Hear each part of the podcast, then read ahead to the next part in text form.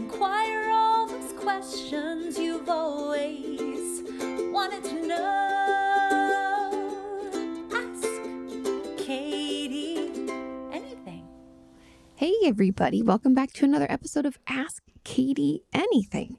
And if you're new, welcome. My name is Katie Morton, and I'm a licensed marriage and family therapist. And on this podcast, I answer your questions. You can ask me anything about therapy, about the process, even about my own experience in therapy.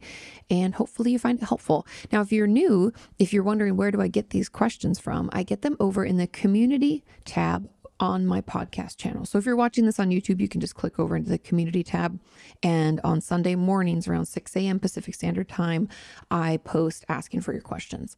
Now, if you're listening to uh, this on audio only, you just have to go onto YouTube, search for Opinions That Don't Matter. That's the name of the podcast that I have with my husband. And so that's the name of the channel. And when you get into the channel, you click community and it will be in there. So you can ask your questions. And the first eight are the ones that got the most thumbs ups. And the last two are just random picks. I kind of like scroll and stop and select them that way so that everybody has an opportunity to get their questions answered. And without further ado, let's get into this first question. And this question says Hi, Katie. How do therapists notice the nonverbal signals in their clients? What are obvious signals and what are less obvious signals? Greetings from the Netherlands. Ooh, the Netherlands. So fun. I love it over there. Okay, let's get into this. This is a great, great question. Now, the first signal that I look for in my patients, and I don't know, other therapists might have their own, but the first thing I look for is hygiene. Meaning, does my patient's hair look greasy? Do their clothes look like they're not washed? Or do they have, you know, body odor? Now, I know that might sound judgmental, but that's not how it's meant. What I'm trying to assess is how able are you to take care of yourself right now? Are we so depressed it's hard to get out of bed and therefore we haven't done our laundry and we haven't taken a shower?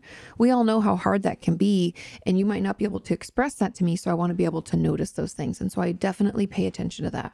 Then I also pay attention to things like this is kind of, I mean, these are obvious ones, I guess.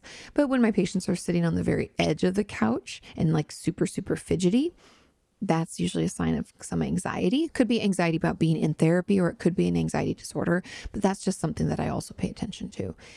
Um, then, um, if the patient struggles to make eye contact, I notice that.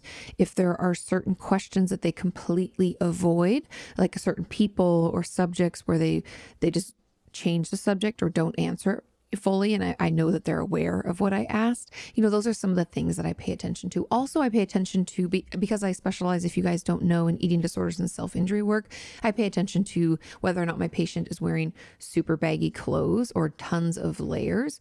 Um, if you guys don't know, I now live in Texas, which is even hotter, I'll be honest. And we used to live in Santa Monica. Both areas would not require, you know, like three shirts and a sweatshirt and a jacket or anything like that. You know, it's it's summertime also right now. So that doesn't make any sense. And so I'd pay attention to that. And then also if they're grabbing onto their their arms really tightly or scratching themselves or picking a lot at their fingers or at their face and just things like that. And overall, you know, how able they are to participate in therapy. You know, are they able to put wor- their feelings to words? Are they able to make make eye contact and respond quickly? You know, what is it like for them? So all those things are things that I'm taking into consideration yeah, and I think that's really it. I'm sure later today, after I've recorded this, I'm gonna be like, oh, that's another one. But overall, we're just, I don't want people to feel like therapists are like reading everything paying attention to every move. It's more about what what will tell us the things that you maybe you aren't able to verbalize what's your body language explaining to us and we want to make sure that we're open to receiving those messages and so i'm always you know, aware of those things. Now, the comments after this said the first one says, Katie, if you have time, can you also cover how therapists notice patients are spacing out or mildly dissociating, especially if they're still responding? Thanks so much. Now, that really comes with my relationship, like how how long I've been seeing a patient and how how close our relationship is. And I don't mean crossing boundaries. It's still a, a very, you know, therapeutic relationship. But if I've only been seeing someone for a month, I might not know all the signs that they're dissociating yet because everybody's different. Um, like some of my patients, I know they space out. They do this where we're make they're making eye contact and we're talking.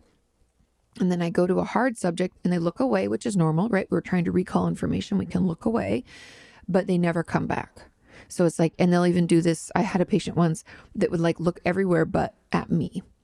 And so we st- started to work on trying to bring her back by like, what kind of shoes am I wearing? And, you know, what, what color is my sweater today? And like bringing her back up to my eye line. But they, she would do things like, you know, all the way around. And so I got to understand that that was her telltale sign that she was struggling to stay present or potentially already dissociated dissociating. Um, and so i guess it, it's eye contact's a huge one. Also for my self-injury type patients they tend to grab themselves very intensely on their legs on their arms or even hold onto the sofa that i have in my office really tightly. But again, everybody's different, but eye contact and that, I can't really think of anything else. Also, just not being able to answer questions a lot of times, unless my patient we already have assessed and we know that they struggle with anxiety. When a patient looks away from me, again, the eye contact, and just isn't able to speak, that's a huge thing too. So, those are just some of the ways that I notice. And yeah, if you have different ones that you feel like I left out that you that are some of your telltale signs, let us know in those comments. Now, the person who asked this goes on to, oh no, now we're on to another comment. Sorry. Reading my own notes says, Hi, I hope this is related, but is eye contact nonverbal communication? It definitely can be. I'm diagnosed with complex PTSD and was wondering what does the lack of eye contact mean, especially during therapy sessions? Thank you so much thought this was a great question. Now, if we've been traumatized, eye contact can make us feel very vulnerable. And depending on what happened to us and what the circumstances were, are, it could also be a trigger, right? Someone could have forced eye contact with us or done other things to to make us watch things that were triggering or ups, or traumatizing and now having to you know being feel like you have to be forced to look at someone can be very upsetting so the lack of eye contact for my patients who've been traumatized usually tracks back to not wanting to feel vulnerable because making eye contact is kind of intimate and that can feel icky to us, right? It can feel re traumatizing or at, least, at the very least triggering. It can cause us to want to dissociate. And so that I think that might be why it's happening to you or why it's so difficult to make eye contact if, you know, if you find it really difficult when you're talking about trauma and your trauma experience, you might find it impossible to try to make eye contact. And that that would be my guess as to why is that vulnerability and that that connection with another person doesn't feel safe. And so, and it, it can even be triggering to make us want to dissociate. And so we'll, we'll look off um, as a way to kind of preserve it's self-preservation, right? And now the final comment on this says, Hi, Katie, will a therapist notice signs of transference? A good one would, and we should. It's something that's like beat into us in there in uh, school. It says, I've been wanting slash scared to bring it up. Is it possible she has a feeling? Yes. If you think she's a good therapist, I would assume that she knows. Now, transference, if anybody out there is like, what is that word? Transference is when we, as the patient, transfer on to our therapist another relationship. And what I mean by that is like, and it's not always a relationship actually it's like you're transferring onto them another experience even but usually i would say like 99% of the time in my experience it's another relationship meaning that my patient can treat me like i'm their mom and let's say they have a really unhealthy relationship with their mom, they take it out on me as a way to kind of try to work through it. It's actually kind of smart of our brain to try this.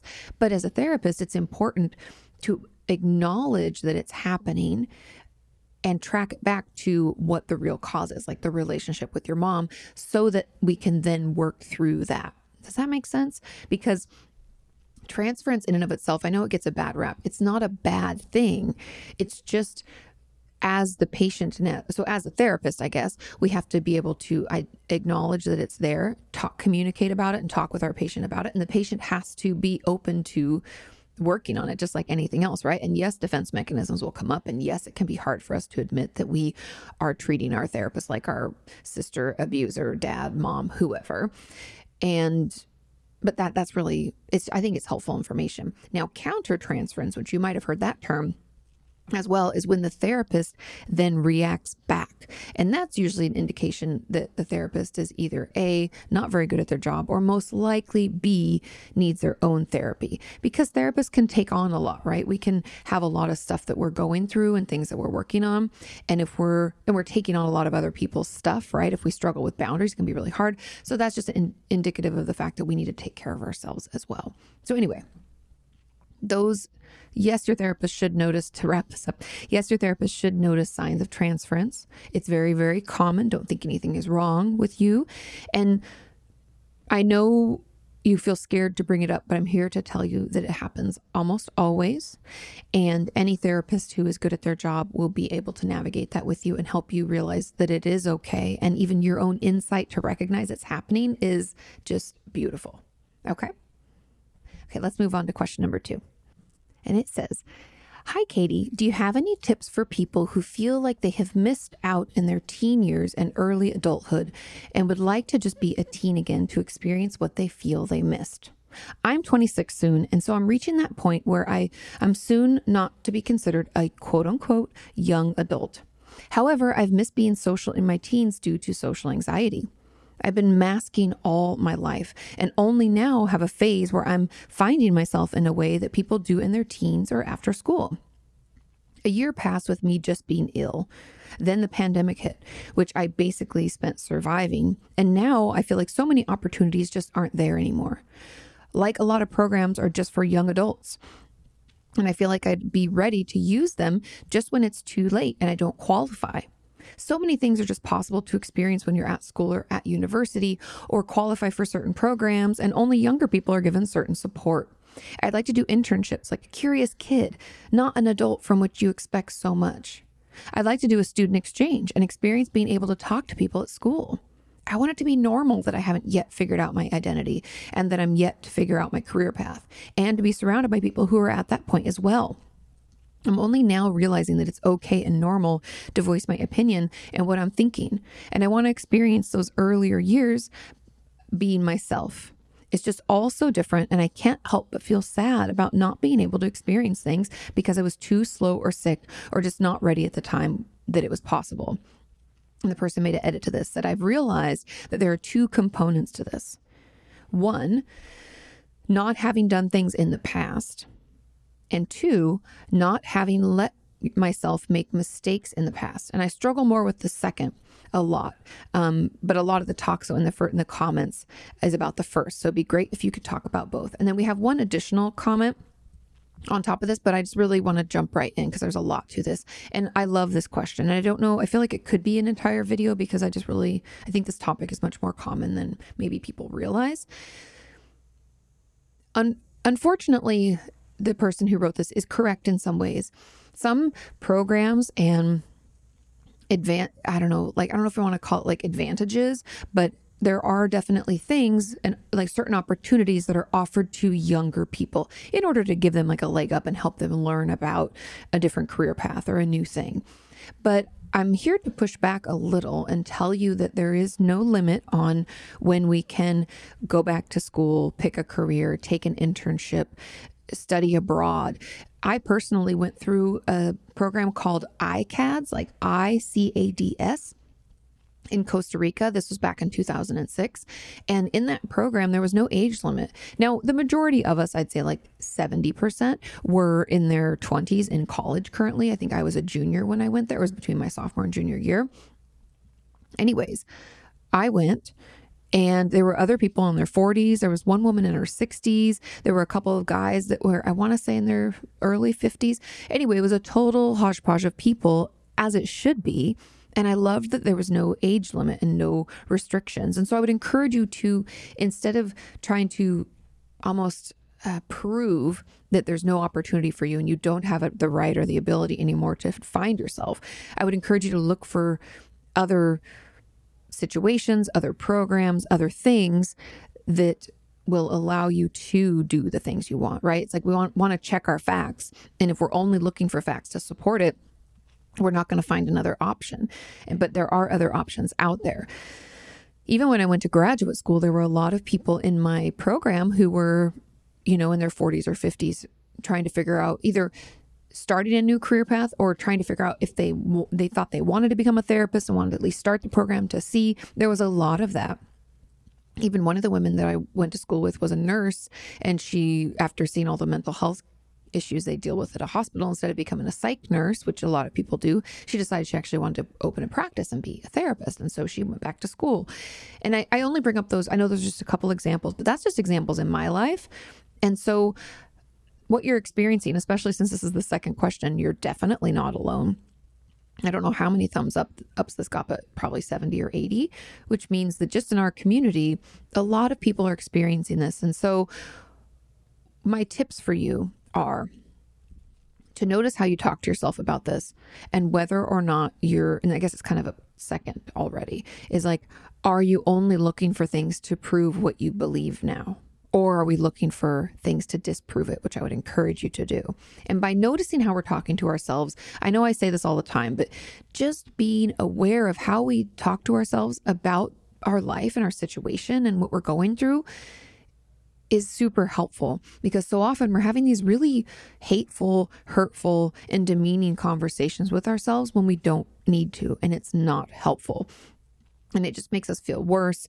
And it just causes us to spiral into like shame, guilt, or embarrassment, or all of the above. And it sounds like some of that might be happening. And like you feel kind of bad that, you know, it took you this long. And now you're like, it's it's too late. It's not too late. So just notice when you're thinking that and let's challenge it by checking our facts, seeing if there's something else that proves that we can still do this.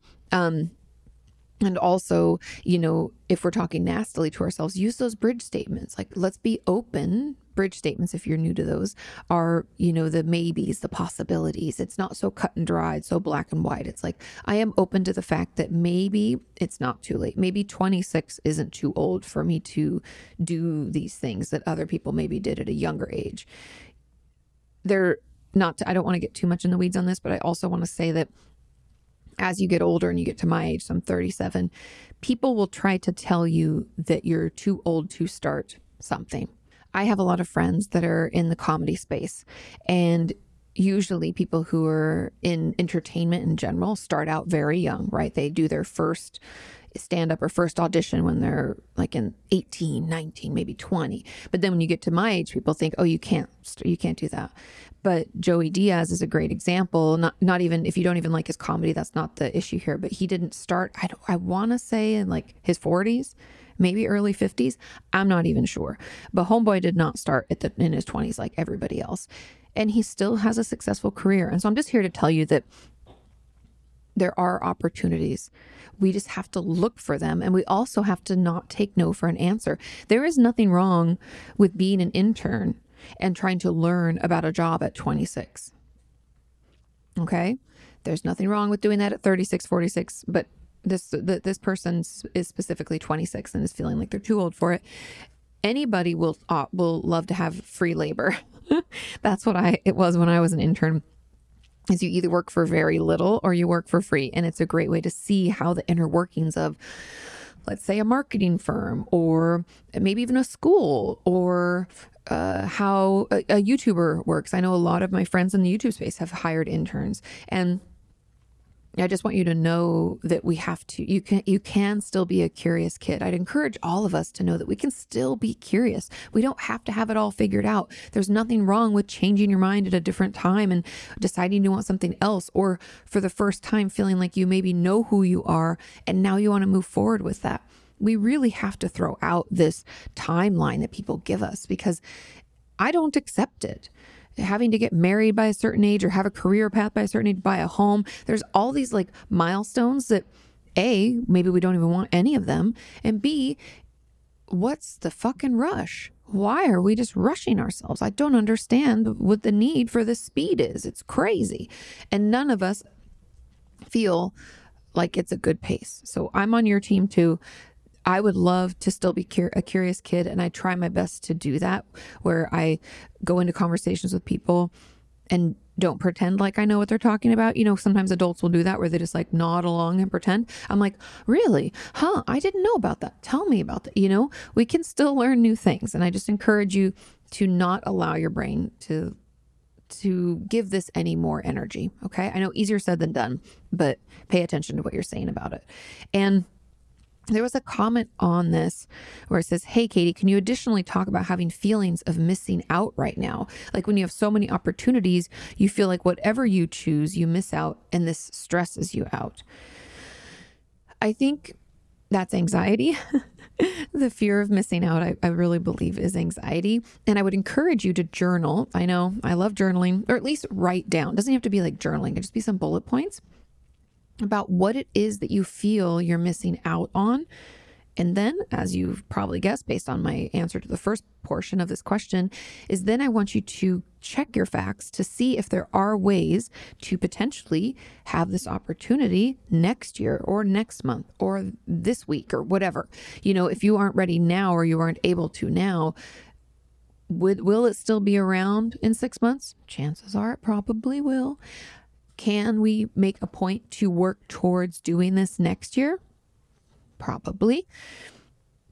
And just focusing on that instead of focusing on the the missing out and the anxiety that can come along with that because worry and anxiety doesn't actually help us at all it only hinders us and so if we can figure out ways to I would just say like assuage the anxiety, meaning make it go down, make it better, go away. Like, how can we deal with that feeling so that we because and the way that we deal is like so that we can see that we are able to still do those things. Um, does that make sense? I hope that makes sense. And I want to make sure I answered all because this was this was a very well thought out question and you know it had quite a few different points to it. I think because that's all so back to the first question, it's all just so different. And I can't help but feel sad about not being able to experience these things. I'm to, ch- so that's the pushback right there. You are able to experience these things. There's nothing, nothing that only you are telling you yourself that you can't. Now, sure, you could argue back and be like, well, Katie, I tried to apply this internship and the age limit is 22. Okay, let's find a different one. Or call them or email them and advocate for yourself.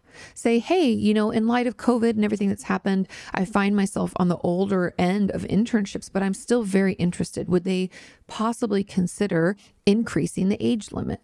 Now, most places, I would. I would be surprised if they wouldn't because to have to, like ageism is not appropriate for anything, whether you're too old or too young, that's not okay. And so I believe that, again, checking our facts, I think that we'll be able to apply for things and do the things that we want. And we don't have to con- continue to tell ourselves that we can't. Okay, let's move on to question number three. And that says Hi, Katie, can you talk a little about touch aversion? I grew up with almost no touch aside from physical abuse, and I have never learned to like touch, being touched or touching others. I do deal with major depressive disorder and generalized anxiety disorder, and I have an avoidant attachment style. When I was a single adult, touch wasn't an issue, but now I'm in my mid 40s, married with kids. Oh my God, how did you have kids? Kids are so all over you, touch you all the time.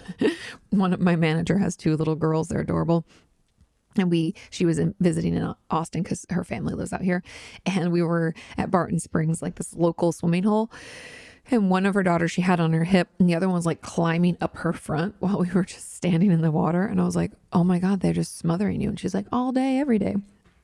So, anyways, I'm just surprised that you survived that. Over the years, I've learned to be a bit more comfortable with touch, even though it still feels unnatural. I know my kids need it, and I'm delighted that they're both very physically affectionate. But I still worry that my family, especially my spouse, who is very physically affectionate, suffers, especially during those times when touch is just unbearable and I feel the compulsion to push them away and withdraw. My husband is understanding and supportive, but I feel very guilty. Could this be part of the avoidant attachment that will improve as I continue to work through it, or a separate issue? Thank you for all that you do. Your videos and podcasts have given me so much insight about mental health, and I would give almost anything to have had them years ago. I should add that I do not have a sexual abuse history, so the aversion does not stem from that. Okay, that's good to know.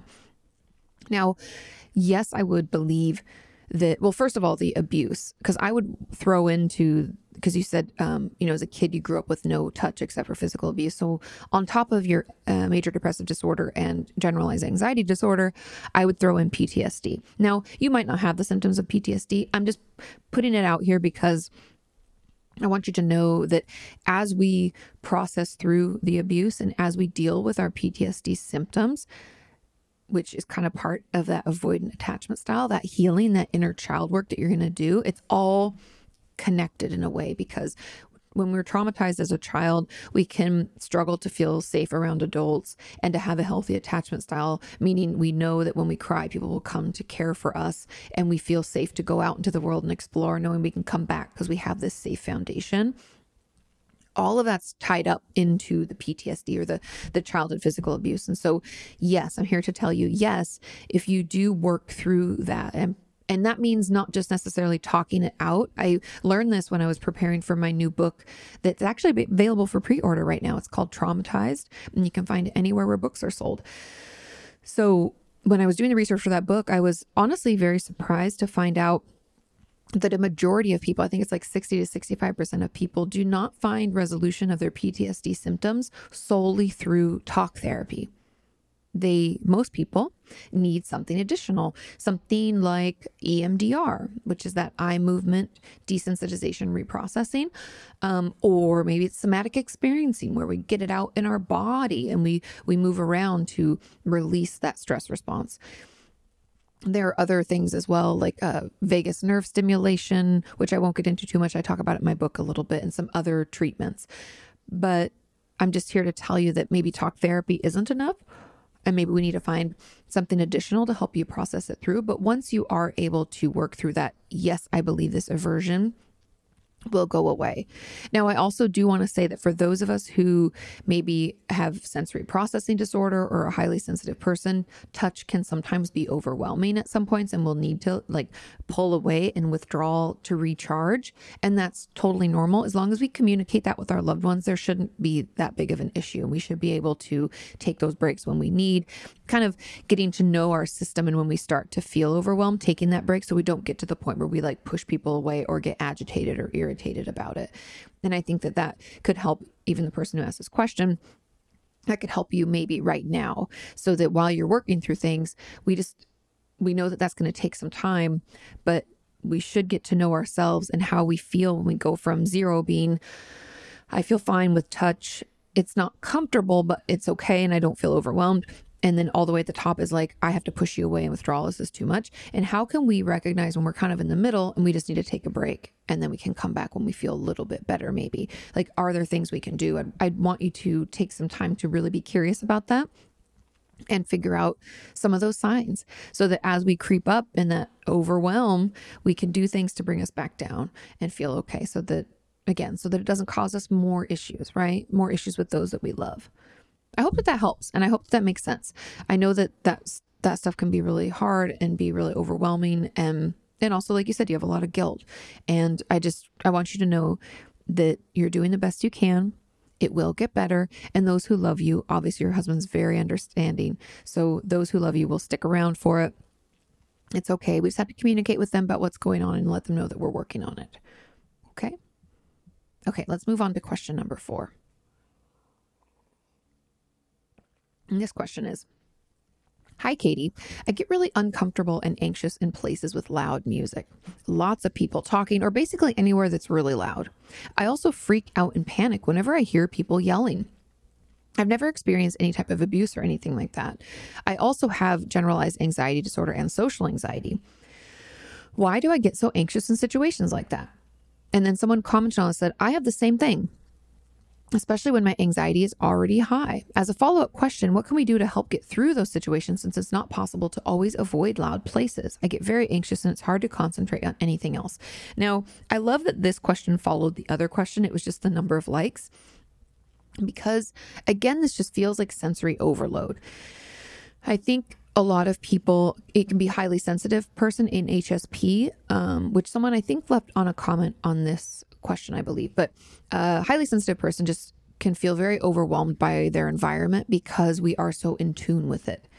And those of us who aren't can't really understand why it feels so overwhelming. I also want to put in here that people with sensory processing disorder, as well as those on the autism spectrum, can feel these similar symptoms, meaning loud, like loud restaurants is like is, is like torture for someone for, for an autistic person or someone with sensory processing processing disorder because we're taking in so much that it, it's like it's overwhelming to our brain and our system and we can shut down or we can lash out or like the person who left a comment said can't concentrate on anything else. All of those things can happen. So I would encourage you to talk to your therapist or bring up your concerns about this and say, hey, you know, I'm curious if because of this, I get, you know, it's loud music, if there's too many people around, could I be assessed for sensory processing disorder or autism spectrum disorder?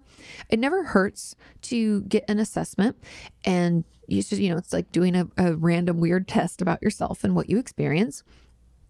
To see what's going on. Because again, autism spectrum is a spectrum because people experience it very differently. Some people might only have a couple of these symptoms, some might have all symptoms and then more, you know, and so we just have to be assessed to figure out maybe what's going on. And that could give you more insight into why it's happening for you. Those are just some potentials, right? We want to kind of assess and rule those out. Um, and the people yelling, I, again, it's all auditory. It's, it seems to be well, and lots of people talking. Yeah. So it just seems it's an auditory stimulus that is very triggering to you. And I would want you to be kind of curious about that. It doesn't necessarily have to be any abuse. I don't know. I don't like loud places either, but I I connect it to the fact that I'm definitely more on that highly sensitive person spectrum. Like an HSP is, is kind of how I am. I think that's why after I spend time around things like loud, I need to take a break and step away. And so let's dig into because somebody said, like, how do we get through or get help? If you know you have to go into a situation like that, there are a couple of things we can do. Number one, we can make sure that we have our ideal environment leading up to that probably for like a day or two, which I know people might be like, that's excessive, Katie. To each their own. Because I know if I'm going to go to like, let's say a VidCon or a playlist where it's loud and there's lots of people and people like will touch me a lot and want to, which is fine. Like hugs, photos, signing things, or pre-COVID, I guess is what what I'm talking about. I know I'm overstimulated and I get overwhelmed and I get tired at the end of the day, like super tired. I love it, but I get tired. And so but leading up to that, I don't do anything social sometimes for like three, four days because I know I need to like supercharge myself because I'm going to go into this depleting environment for me. And so if you can do something similar for yourself, figuring out what is that breath in, what's your ideal environment? For me, it's just Sean and I. I don't even want to have people over at my house, anybody. Um, I don't even want to go out to dinner. I want to, if I'm going to cook dinner or order in, that's it. Right. So there's certain things that I know I can do. I also will spend more quiet time at night, not even having the TV on, just like sitting in the room, reading or something, just to help soothe me and prepare me. So figure out what what soothes you so that you can prepare ahead of time. And then depending on the situation and depending on the environment, a lot of my patients in the past have worn earplugs. Now I know that sounds you're like, well, what if someone talks to you? Often in loud places, you'd be surprised how many people will try to talk to you and then they'll touch you to get your attention. And at that point, you can pull out your earplug. And if they say, Oh, how come you have that? You can say, Oh, my ears have been ringing. My doctor told me to wear these. Nobody's going to question you. Or you can just say, Hey, I get overwhelmed in loud environments, which this is the fourth question. A lot of people agreed with you. So you're definitely not alone. If someone, when I went to South by Southwest, I wore earplugs almost not all the time, but quite a bit. And that's just, you know, it's just overwhelming. And no one seemed surprised when I had them. Actually, somebody even asked me for another pair, which I had on hand. Thank you to, um, there was a member of our community, Ronnie, who had sent me a lot of earplugs, and I still travel with those, and those have been my favorites. They're nice and small and perfect. So, anyways, those are just some thoughts because we have to find a way to soothe our nervous system. Another random thing that we can do when we're at a place that's really loud so we can go into the bathroom. If there's nobody that needs a handicap stall, I encourage you to take that handicap stall so you have a little bit more space. And I'd like you to shake your body out. Getting out that that stress, that buildup, that anxiety, that that overwhelm can help soothe us. And then I if there's hopefully there's no music in the restroom. I know a lot of times there are, there is, but um if there's no music, you can sit in there for a minute, you know? Take your time. It's okay. I've even had patients go and splash some water in their face or like sit outside for a minute. Like, oh, you can even pretend you have to take a call. I have to take a call real quick. I'll be right back. Like, pick, get up from dinner, walk out for just five minutes, come right back. Just recharging ourselves along the way. But get creative. Come up with what works for you, what you feel comfortable doing.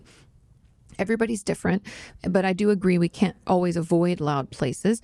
But if if you know that certain restaurants or certain places tend to be quieter, like outdoor seating has been very nice maybe when people say like oh where do you want to go for dinner? instead of saying i don't care or where do you want to meet up?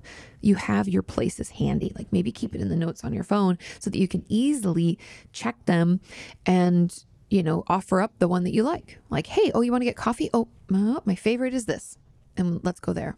And then we can ensure that we're at least a little bit more comfortable Okay, let's move on to question number five. It says, "Hi, Katie. Any advice for talking to my therapist? I get questions about this all the time. I've had a, I have a hard time saying much in general, and normally only give one to three word answers, or just say I don't know. That is probably the most common answer in in therapy ever. when I try to talk about something more uncomfortable, my mind tends to go blank and I just start to get a ringing in my ears and my skin starts to feel like it's burning or crawling. Do you know why that happens? Yeah, that's it's called anxiety. It's a, you're having a stress response. I've tried writing that type of stuff down, but I get the same feeling. Yeah, it doesn't help. Okay, so let, there's a comment on this, but I really want to talk through this one first. I don't know if you're going to be able to, but we're going to have to see if there's another way to communicate with our therapist. Meaning, could we try video sessions? I don't love them as much, but could we try those a little bit? Does that make it easier for you? That's an option. Another thing is, does your therapist allow for emails or texts in between session? Can we ask for those? Can we say, I don't want you to reply. I just need to tell you things because I struggled to talk about it in therapy? Could we get that out? Could we ask for that? because you said you have a hard time saying much in general. So you'd have to let me know what your limitations are. But those are just some of the ideas. Also, another thing that sometimes works for people, I don't know if it's going to work for you, but I'm just putting it out there, is bringing a supportive person that we feel comfortable with with us to therapy just for a little bit until we can feel like we're comfortable enough. This could be a spouse, a best friend, whoever you're close to, a parent, um, someone who's loving and supportive and knows you well and can help you feel okay. So those are just some ideas. Another thing is do would would having like a fidget or a, a, silly putty, you know, like something you can play with, would that distract enough to help you talk? Or could we not make eye contact with our therapist? Does that make it easier? think about let's get creative. Let's think of things that we can do to help you be able to talk to your therapist a little bit more. Obviously, the writing it down doesn't necessarily work, but can we write it down and give it to them? Maybe we try that. And I know none of these are ideal, but we need to get you to a point where you have some way of communicating. And I would also throw out that I would encourage you to see a psychiatrist maybe write down your symptoms, hand it to the nurse. You don't have to even say anything. Write down your symptoms because I'm suspicious of of this and how bad your anxiety is. This sounds a lot like very intense anxiety because that sweating and the burning crawling and your ears ringing your nervous system is is completely overwhelmed so we're going into like fight flight freeze or a stress response which usually because of this the way it is with the situation it seems like a social anxiety response again I only know what you told me, so I don't have the full story, but I would be suspicious of that. I think that that, that might be what's going on. And medication could help take the edge off at least for a bit, meaning you don't have to be on medication forever. You can talk to your, th- your doctor, your psychiatrist about titrating up and titrating down. Um, also, make sure you ask about side effects and things like that so that you're fully informed so you know what you're taking and what to look out for. Um, but yeah, it feels it sounds like you're drowning in the symptoms and medication could be that life raft to get your head above water so that you can actually participate in therapy because it's wonderful that you have the therapist and you're going and you're trying but it's it can be so frustrating when we feel like we're not even able to actually participate so hopefully some of that stuff helps now the comment on this is I think this kind of relates, but sorry if it doesn't. But I also have uh, t- trouble talking to my therapist. For me, I know it's because I have social anxiety, and unfortunately, therapy triggers that anxiety. I am always worried what will what I will say will be annoying or bothersome to my therapist, so I end up sitting in silence, or it takes me forever to talk about what I want to talk about. Do you have any tips for this? Again, medication is there for a reason, and it could be extremely helpful. In this particular question, Another option I think a lot of people maybe don't know is that you can extend your sessions. So I've had patients over the years do doubles, meaning two sessions back to back, and you kind of get like an extra 10 minutes in there because, you know, it's 50 minutes. And I always go like an hour and 50 minutes. So you end up getting kind of a little bonus. But that could be beneficial if it takes us forever to open up so that you know maybe the first 20 minutes just chitty chat chitty chat trying to get us comfortable. And then we're finally able to get into it. Or maybe it takes us an hour. Whatever. We could do an hour and a half. You can do a double. Whatever your you can afford or your insurance will pay or you know whatever your therapist has openings for. But that's that's another potential opportunity to or another i guess resource is what i would call it or a way to make this work. And also the other things i set up above like the writing it down the seeing if you can email all of that stuff.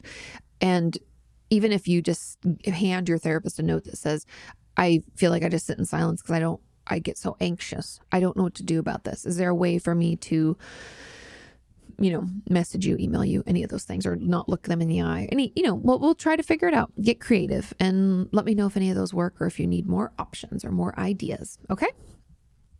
Let's move on to question number six. And this question says Hi, Katie. I recently started dating and I'm having a hard time communicating my feelings and allowing myself to be vulnerable. I did a lot of inner child work in the past few weeks and discovered that I didn't really get any needs met as a child and always felt inferior to my parents because they had a lot of problems and I didn't have the space to explore my own needs and feelings. As a result, now being an adult, I'm having a hard time opening up because I always feel like I will lose the independence that I finally gained. Interesting.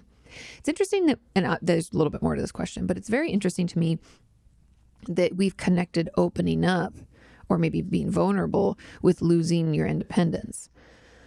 Because I don't know, I don't really see the connection, but we'll get into that. So, to protect myself, I've built up walls and don't allow myself to open up. How can I learn to be more vulnerable? Especially because I feel like a lot of people in my generation feel the same way. Thank you so much. Of course, of course. I think first of all, I'm glad you're doing inner child work. And I I hope it's it's helping you kind of get to know child you and what you, what you didn't get. Because honestly even though that can be very painful it can also be super validating. You're like that's why I feel like shit like this and this. That's why I'm going through x y or z. So I hope that it's helpful.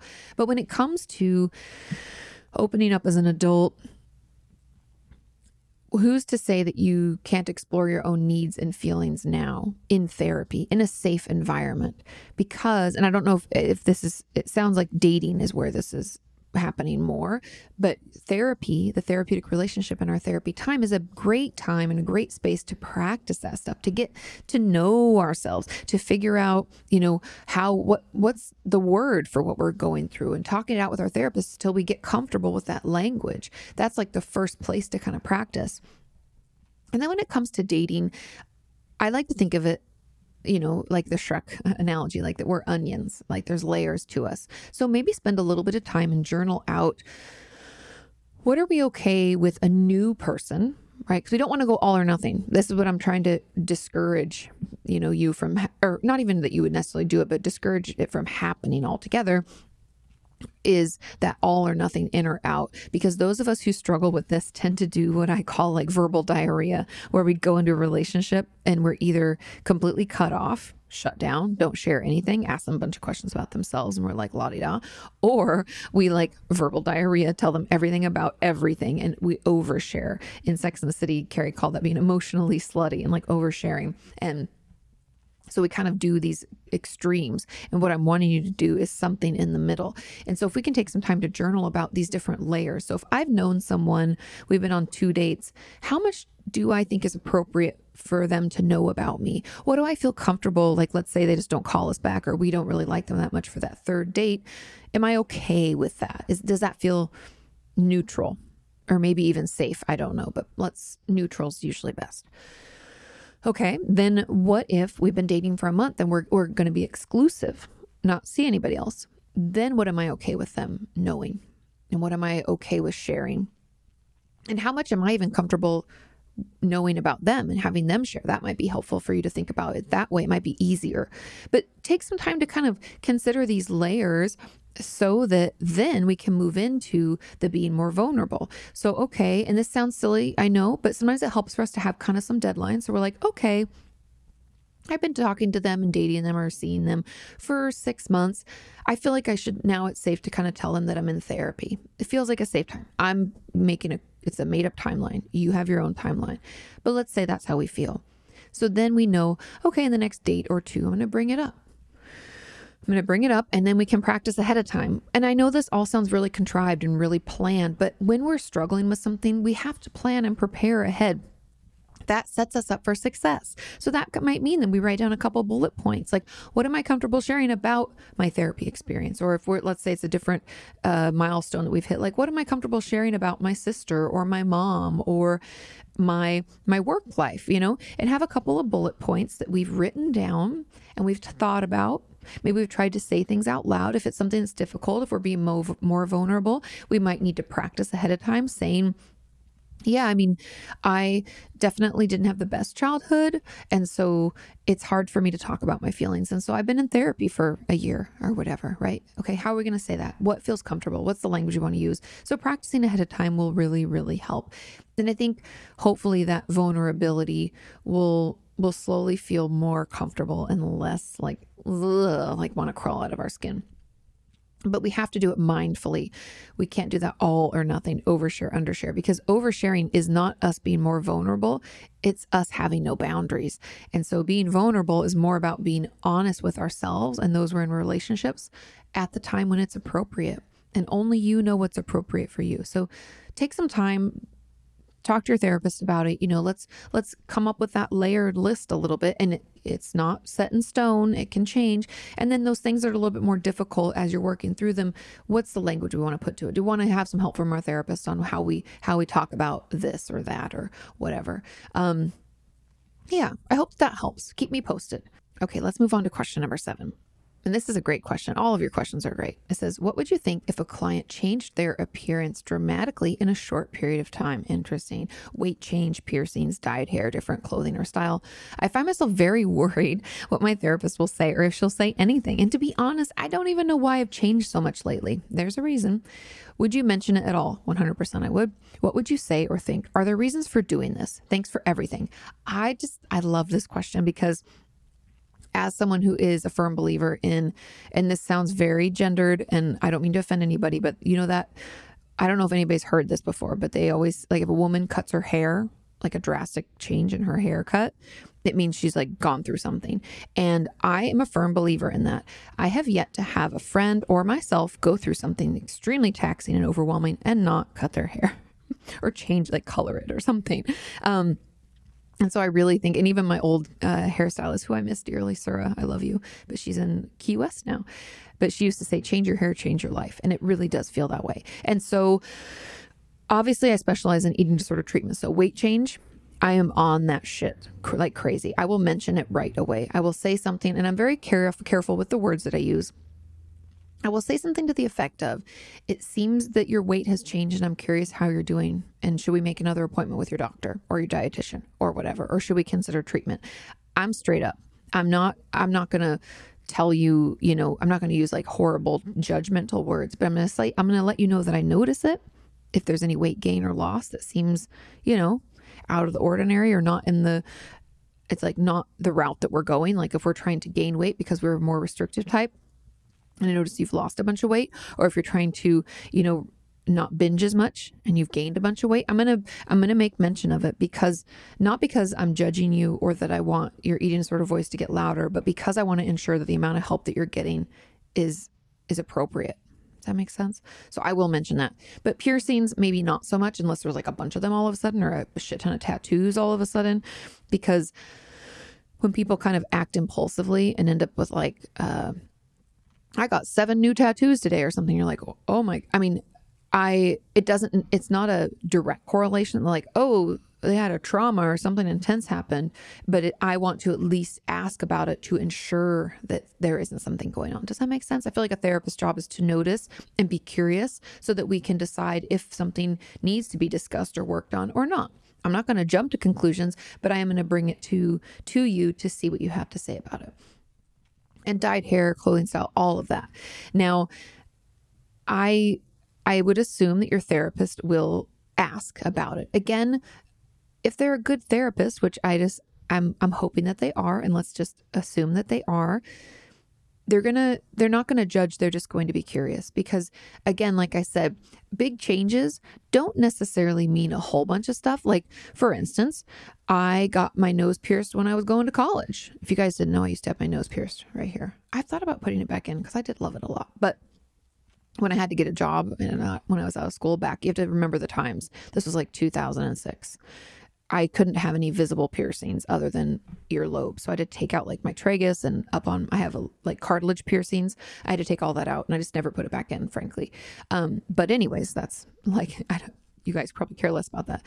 But, um, that was because it was, I was going to college. It was like, it was a big transition for me and I, I wanted to do it. And I think sometimes we can do things for, for no real reason because we on an impulse we're like your friend was getting a tattoo and you're like yeah I'll get one or you went to get your hair cut and you just saw someone who had like dark brown hair and you're like my color and you're like you know what? I've always wanted brown hair. I'm just going to do it. We can do things like that and it doesn't necessarily mean anything but a therapist is going to check in and they're going to ask just to make sure everything's okay because I'll be honest, a lot of my patients, not not eating disorder related, not weight change related, but a lot of my patients have shown physically things that are going on emotionally. I think we all would agree that we do that. And if we're in a huge transition or maybe we don't feel like we know who we are or I don't know, maybe something traumatizing happened, we can express it differently when we don't really have words to put to it. And so any therapist worth their salt is going to ask about it. And the way that they'll probably ask if you're worried, because it sounds like you're very worried about what they're going to say, most likely it'll be something like, let's just pretend your name is Lily. So I would say, Lily, I really like the new haircut. I'm curious, have you been wanting to do this for a long time or when did this come about? Because I'm noticing some changes in you and I just want to touch base and make sure everything's okay. That would be how I'd bring it up. Or, like, you know, if my patient all of a sudden was like, they used to wear, I don't know, pink and white dresses or something, then they came in totally goth. I would say, it seems like your style has shifted. What happened? What what caused this style change? Do you have a new friend or someone, you know, on TV or in social media that you like that dresses like that? You know, I would ask questions again in a non-judgmental fashion, just more as I noticed this. Let's talk about it more. And that's really it. And so the reasons are to make sure that you're doing okay and that we're not letting anything slide by without paying attention because I'll tell you, I, I mean, I don't even have a number, but a lot of my patients wanted me to ask. Even though I don't think they would consciously have said they wanted me to ask, but something's going on. And again, I think I talked about this earlier. I don't know which question it was about like the body language. I think that was question number one or two. It's like the body language of a patient is important because sometimes it tells us what, what they aren't able to put words to. And so, as a therapist, I want to pay attention to that and I want to mention it so I can ensure that they know I care and that I'm paying attention because they're important. Okay, let's move on to question number eight. It says, Hey, Katie, is it normal to have conversations in your head with your therapist? You know that they're not there, but can't help but have conversations about different things going on in your head? Or is this just weird? Thank you for everything you do. Of course, a ton of these questions were like, me too, me too, or not questions, the comments below this question were like, oh my God, I do this too. And to be truthful, I've had this question before, so I know it's happening. But until I received questions in the past and this one today, I didn't realize how common this is. So, you know, you're not crazy. It's not weird. I just it's not like my patients are going to tell me they're doing it. Maybe they would, it wouldn't be a problem. But I think sometimes when we have a, a person in our life, like a therapist or a teacher that we look up to, or anybody, even somebody at work, like a mentor, I think when we have someone like that that we feel we can go to with with issues and we can talk out things with and we feel comfortable with, when throughout the week, especially with therapy, right? Because we see them once, maybe twice a week, those in between days, things happen. And because we have that connected, good therapeutic relationship, we can kind of play through what we think they would say, which in a way is extremely wonderful. And what a great resource that you have created because even though you're giving yourself the advice, you're doing it through the lens of your therapist, which is a fucking powerful tool. And I love that you're doing it. And I think if it's helpful, keep doing it. There's nothing weird. I think it's just your way of kind of talking things out or getting like sage advice or wise counsel from someone, right? It's like, even though they're not there and you know they're not there, it's not like we're talking schizophrenia and like you don't believe you're talking to someone but you use that relationship that you've cultivated and that trust and also what you know about how they respond. Like many of you have told me like i know what you're going to say. It's that same thing. You can imagine you're talking to me and you you already kind of know what i'm going to say and you're doing that with your therapist which is just beautiful. And so you're using all of your resources. I think it's wonderful. Okay and the comment below this says i do this too every day especially because i feel like she's a great therapist and she fits. Yay so I literally have a convo in my head. But the thing is, at some point, I can't control my ruminating thoughts and anxiety. So at a point, I stop having the convo with her and I get really deep in my head. Is this something to talk to her about? Yes, please. Does this seem like OCD? It definitely could be linked to OCD. But OCD, just for clarity, means that we have, we obsess about certain things and we feel compelled, the compulsion to do a thing, right? So we obsess. Like, let's say I I do checking is one of the behaviors that's very common with OCD. Meaning I have to check that the stove is turned off uh, twelve times before I can leave the house. There's always these a random number depending. Like one of my patients was all about the number six, and then everything had to be even numbers. And if she had did something even number, she have to do it again so that it wasn't. Or if she did an odd number, then she have to do it one more time to make it even. Do you know what I mean? There's like a weird comfortability with certain numbers depending and everybody's different but i'm just giving you an example so i would obsess about checking the stove 12 times and I would check it and I'd be like, okay, one. But that compulsion, me doing it, is the C. The, the C, the compulsion is me checking it. And if I don't do that thing, if I don't go to the stove and check, I believe that something bad will happen and the anxiety will build for me until I do the compulsion. Now, spoilers, OCD is best treated when we don't do the thing, we don't do the compulsion. So we prove to ourselves that nothing bad is going to happen and then it slowly dissipates. It's like exposure therapy. But I don't want to get too much into that. I just want to let everybody know what OCD is because this could maybe be that pure O OCD where we have like thoughts and thought compulsions that we do. Like I had this as a kid. I was actually just talking to my friend Cheryl Burke about this because we I was with her the other day. I was at her house um, in LA. That's when I was in LA. I was visiting her and we're shooting some cool projects. So stay tuned. But anyway, we we were talking about this and I don't think I've ever shared this with you guys, but as a kid, I had this strange, like probably a year of my life, and I don't, I, I'd have to dig back and figure out what was going on. I don't know if I like was transitioning to a different school. I think it was middle school, and I would, pro- or like, you know, like maybe I was hitting puberty. I don't even know, you guys, but I think I was a little young. Well, no, 10 to 12. So yeah, probably in that range. Anyway, I'm getting off on a tangent. I apologize. But I used to have to spell everything out before I would say it. So I'd spell it out in my head. So that was like kind of that pure O OCD. Now, the anxiety would build. I don't think I knew what the bad thing would happen if I didn't do it, but I felt compelled to do it. And then I forced myself to not because it got to be so debilitating. It was hard for me to participate in school and at home and with my friends and then I played a lot of sports and it just it was like really fucking me up and I felt it and I don't, I wasn't in therapy yet.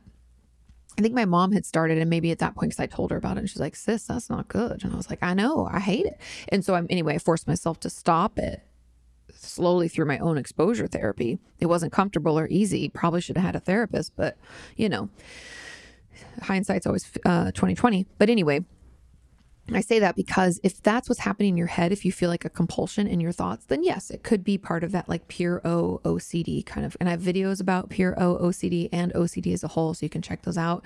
But otherwise, it sounds like it might just be anxiety. But either way, please talk to your therapist. They'll have questions, kind of like I'm talking you through some options. They're going to have some questions about that, and that can hopefully help you better understand what's going on and figure out what the best way to overcome it is. Let's move on to question number nine. It says, Hi, Katie. I know, I know I'm late, so you probably won't see this. I did. Ha Haha, tricked you. Okay, not really tricked you, but surprise. My question is why can someone not cry? Personally, for me, my therapist has told me that I need to cry to help with the pressure that I'm feeling. Well, I'll challenge that a little. I'll get, we'll get back to that. It is so hard. I watch sad videos, listen to sad songs, think of all the abuse that I was put through, yet I still can't cry even when I'm on the edge of crying, I automatically shut all my emotions down. I want to run down and I want to run away. Does anyone else feel like this? Because I feel so alone. Oh my God, you're not alone. So many of us feel this way. It, it's super, super common. And the reason that it, this probably didn't get a gazillion thumbs ups is because, again, it was late. Not crying is super common because the reason being we're not in touch with our emotions because being in touch with them feels very out of control or overwhelming. I've heard from tons of you and even my patients over the years. I think one of my patients described it like she had all her feelings in this like in this big pool of water and she had fastened the thing to let the water out so tight because if she let it out, it would drown her. She felt like she would drown in it. And it's such a great visualization because life is going to pour into that pool constantly. We're going to have feelings each and every day. We're going to feel sad, mad, excited. And all of those feelings can feel like a lot. But I'm here to tell you that you don't have to take off that complete faucet on the end. You can poke a little hole and let it drip out. And that's what I really want you to try to work on. And the way that we would do that is instead of trying to force yourself to cry, I want you to try the body shake. And I know everybody out there is like, Jesus Christ, Katie, stop talking about the body shake. I'm so sick of it. But I'm here to tell you that moving emotions through, moving uh, our stress response or anxiety through our system can be done in a lot of ways. And it's not just through crying or through actual verbal communication. We can do many other things. Somatic experiencing is a th- helpful therapy for a reason. So try shaking out and see what comes up for you. Maybe try yoga or doing a different type of workout or even just stretching. That might help too. So give those things a try and report back. But also, I want you to start getting to know your emotions a little bit because I think the shutting down and wanting to run away is you feeling like they're completely out of control. And so I want you to get go to feelingswheel.com. I think that's what it is, just feelingswheel.com. I love feelings wheel.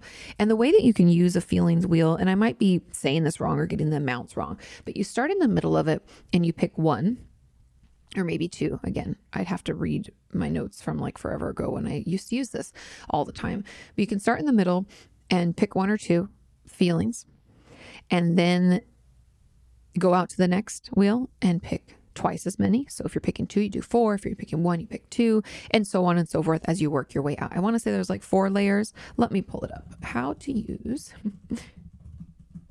okay, just to make sure that I'm doing it right.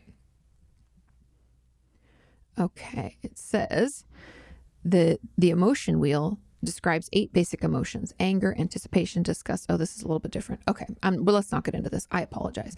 But, anyways, take go to the feelings wheel and pick from anywhere. It doesn't even matter. Pick one or two. And then I want you to write those feelings down.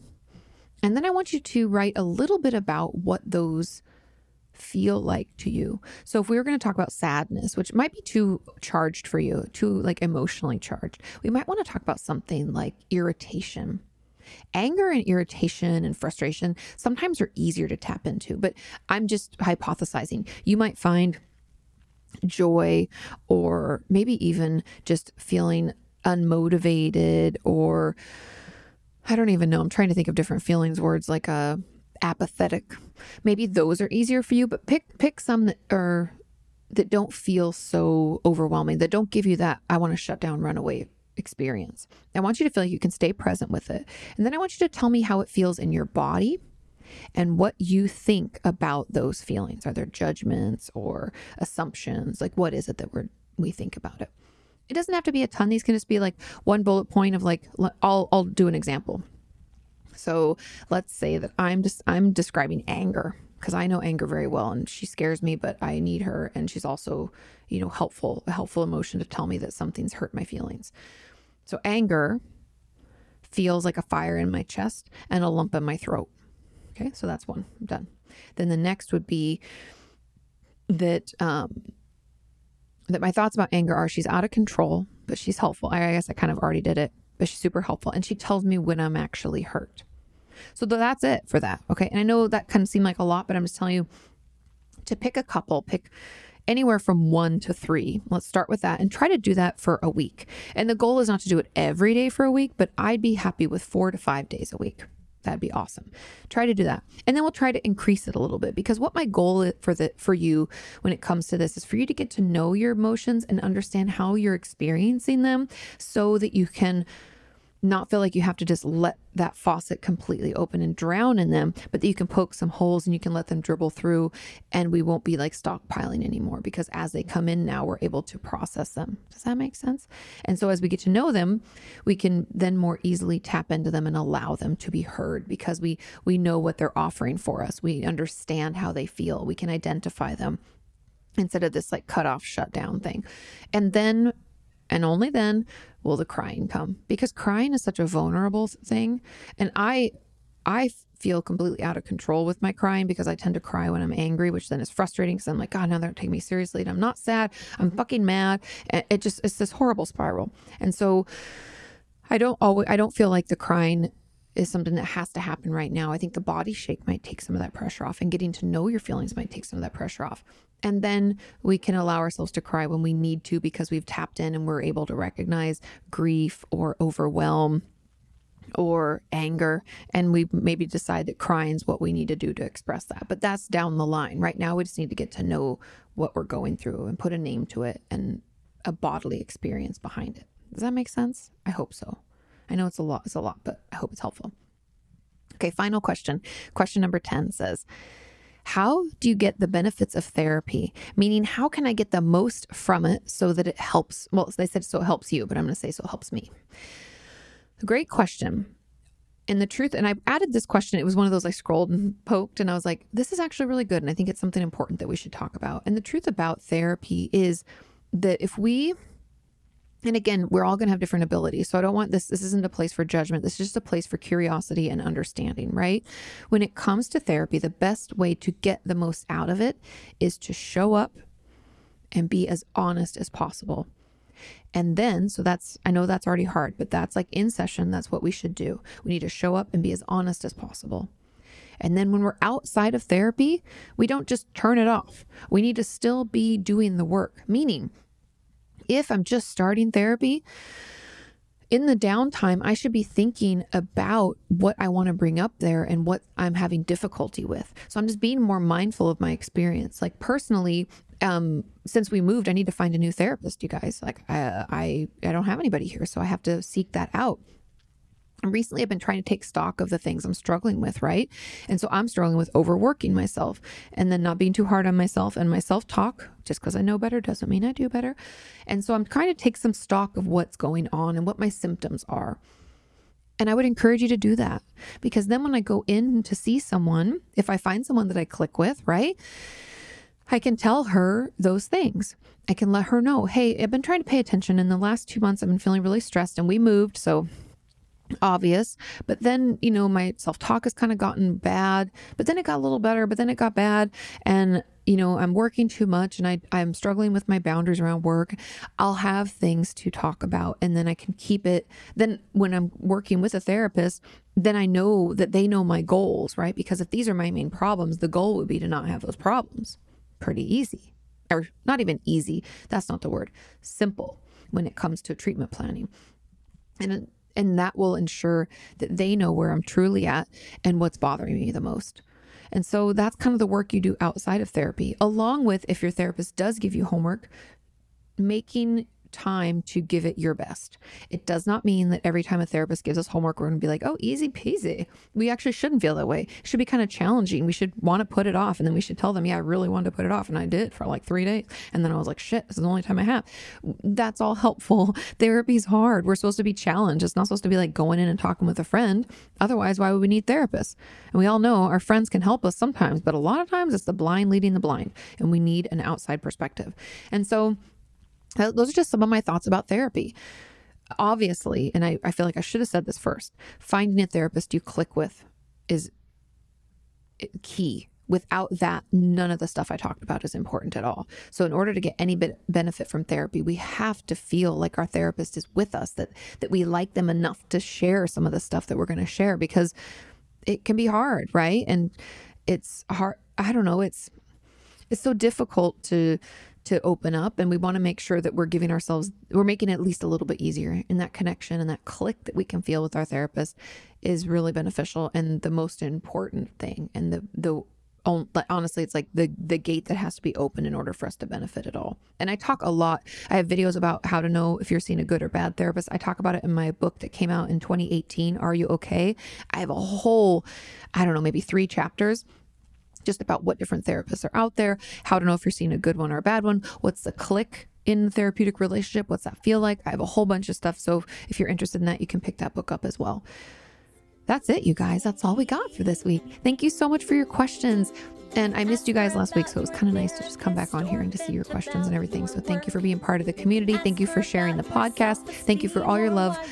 I will see you next time. Bye you've hit a plateau. Inquire all those questions you've always wanted to know. Ask Kati.